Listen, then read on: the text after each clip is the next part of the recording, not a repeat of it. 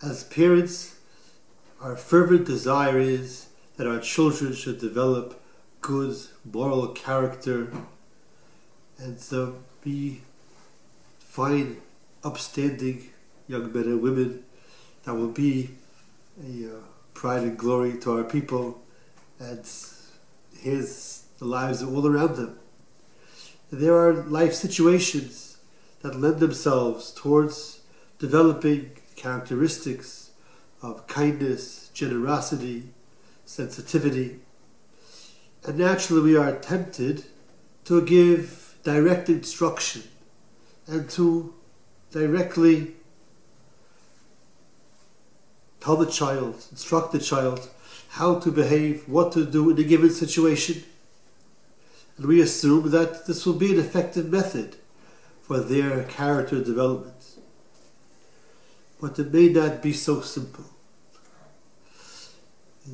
The Torah tells us the Parshas Vayetze, when Yaakov Avinu, our forefather Yaakov, after working faithfully for his father-in-law Lavan for 20 years, left his household. He left without telling his father-in-law out of fear that his father-in-law may try to stop him, try to rob him of all that he has. And Lavan chased after Yaakov and despite the Almighty's instruction to Lavan to not say anything to Yaakov, Lavan was very harsh and very antagonistic. And he ended off saying to Yaakov, Everything that is here, the daughters, the sons, his grandsons, all your possessions, it's all mine. This is very disrespectful. But our forefather Yaakov took this all in very calmly. He did not get angry at Lavan.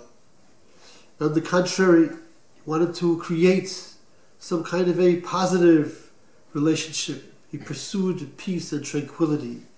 That was the characteristic of Yaakov Avinu. And to that end, he invited Lavan to eat a meal together, and he erected some kind of a monument that would symbolize their intent, their commitment one to another to maintain good relations. And he called to his sons to bring the stones, to gather the stones, and build this monument as the symbol of their commitment to each other, Yaakov to Lavan, Lavan to Yaakov, to live at peace with one another in the future. The pasuk in describing this says that Yaakov called to his brothers. Rashi says these were his sons they're called brothers because they had already reached a level of development that they could be real partners with Yaakov in all times of need, in times of difficulty, times of war. They were worthy of that kind of a title, of being related to in that fashion. And the Torah identifies this this situation. Netziv, it is Pirish on the Torah, Sefer Ha'amek Davar, questions.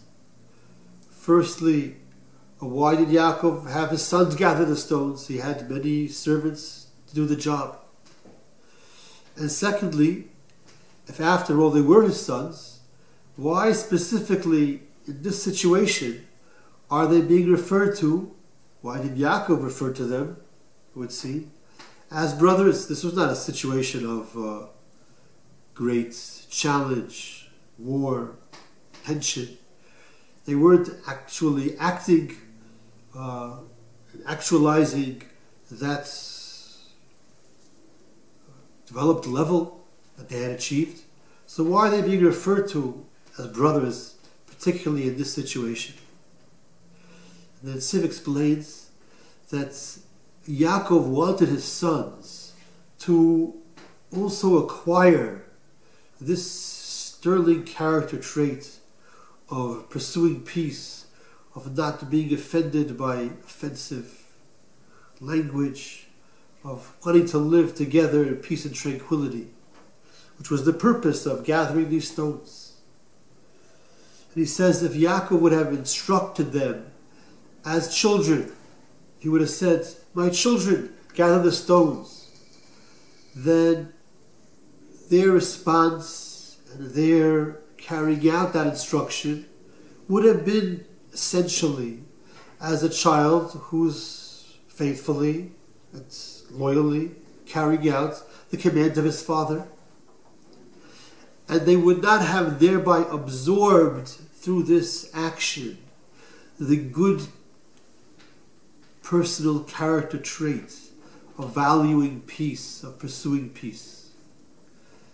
It would not have been the primary aspect, the dominant feature in that action that they're doing.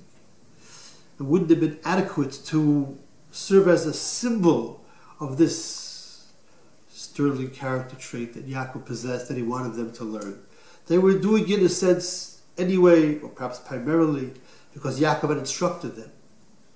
And even though they knew full well why they're being instructed, since the action would have been simply as obeying a command, it would not have had the desired results of helping to forge their character through that action.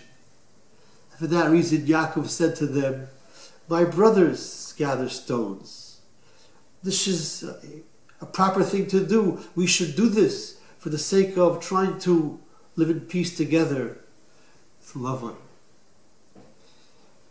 And only that way could they truly derive the full benefits the full personal acquisition of this sterling character trait.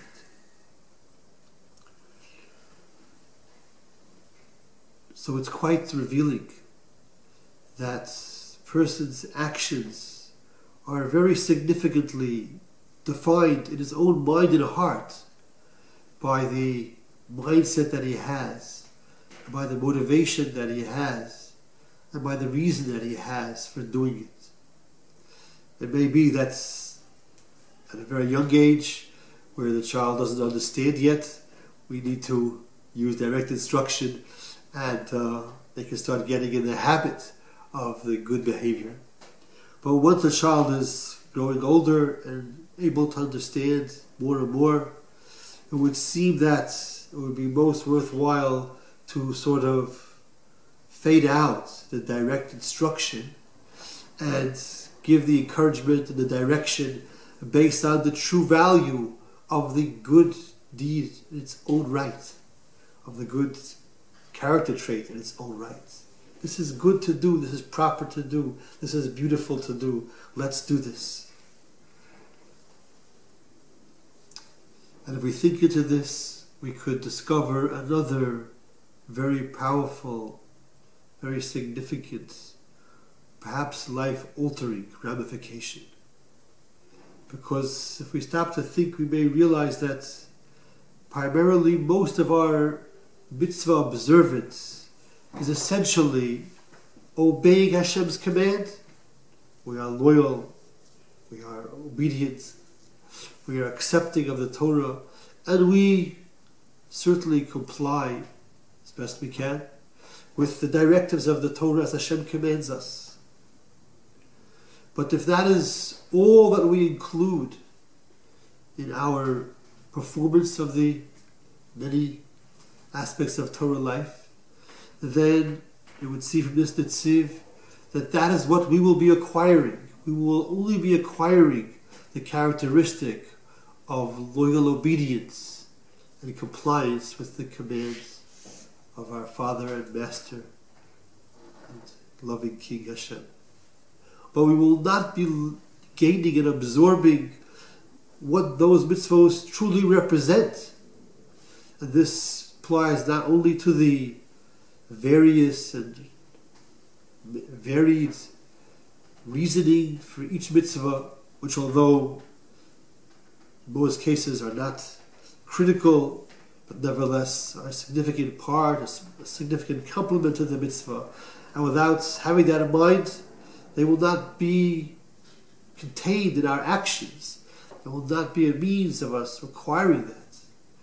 To take for a simple example, if we uh, say the words of thanks to Hashem for the food that we're about to partake of or that we have already benefited from, but we only say the words for the sake of fulfilling the commandment, the instruction of the Torah, of our sages, to recite the words of thanks, the words of appreciation that we're not actually gaining the feeling and the sense of appreciation.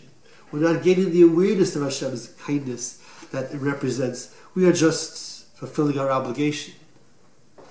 And in a broader sense, if uh, we're only being obedient, we are not enabling ourselves to be aware and to be carrying out the true meaning and Hashem's true desire in all of the Torah, which is to deliver His kindness to us. Our true mission is that Hashem's kindness, His infinite kindness, should be delivered to us. That is our mission, to make that possible, to bring that about. If we are, in a sense, oblivious to Hashem's purpose, then all the mitzvahs that are being done are not to us a representation of Hashem's kindness. And they are not for us an act of kindness to ourselves.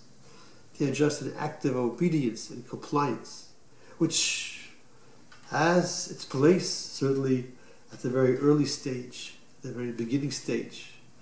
But it is certainly not sufficient, not adequate for a person to develop fully into a person of kindness, a person of love, a person of generosity, a person of the most exalted nature that the Torah Hashem wants us to become. That's we certainly want for ourselves to become. Hashem has implanted within us. So we need to be aware when we are doing actions that represent the quality of kindness, appreciation, goodness, giving, love, humility. And we should have that in mind so that the actions represent to us and help us to acquire all those beautiful sterling characteristics. Thank you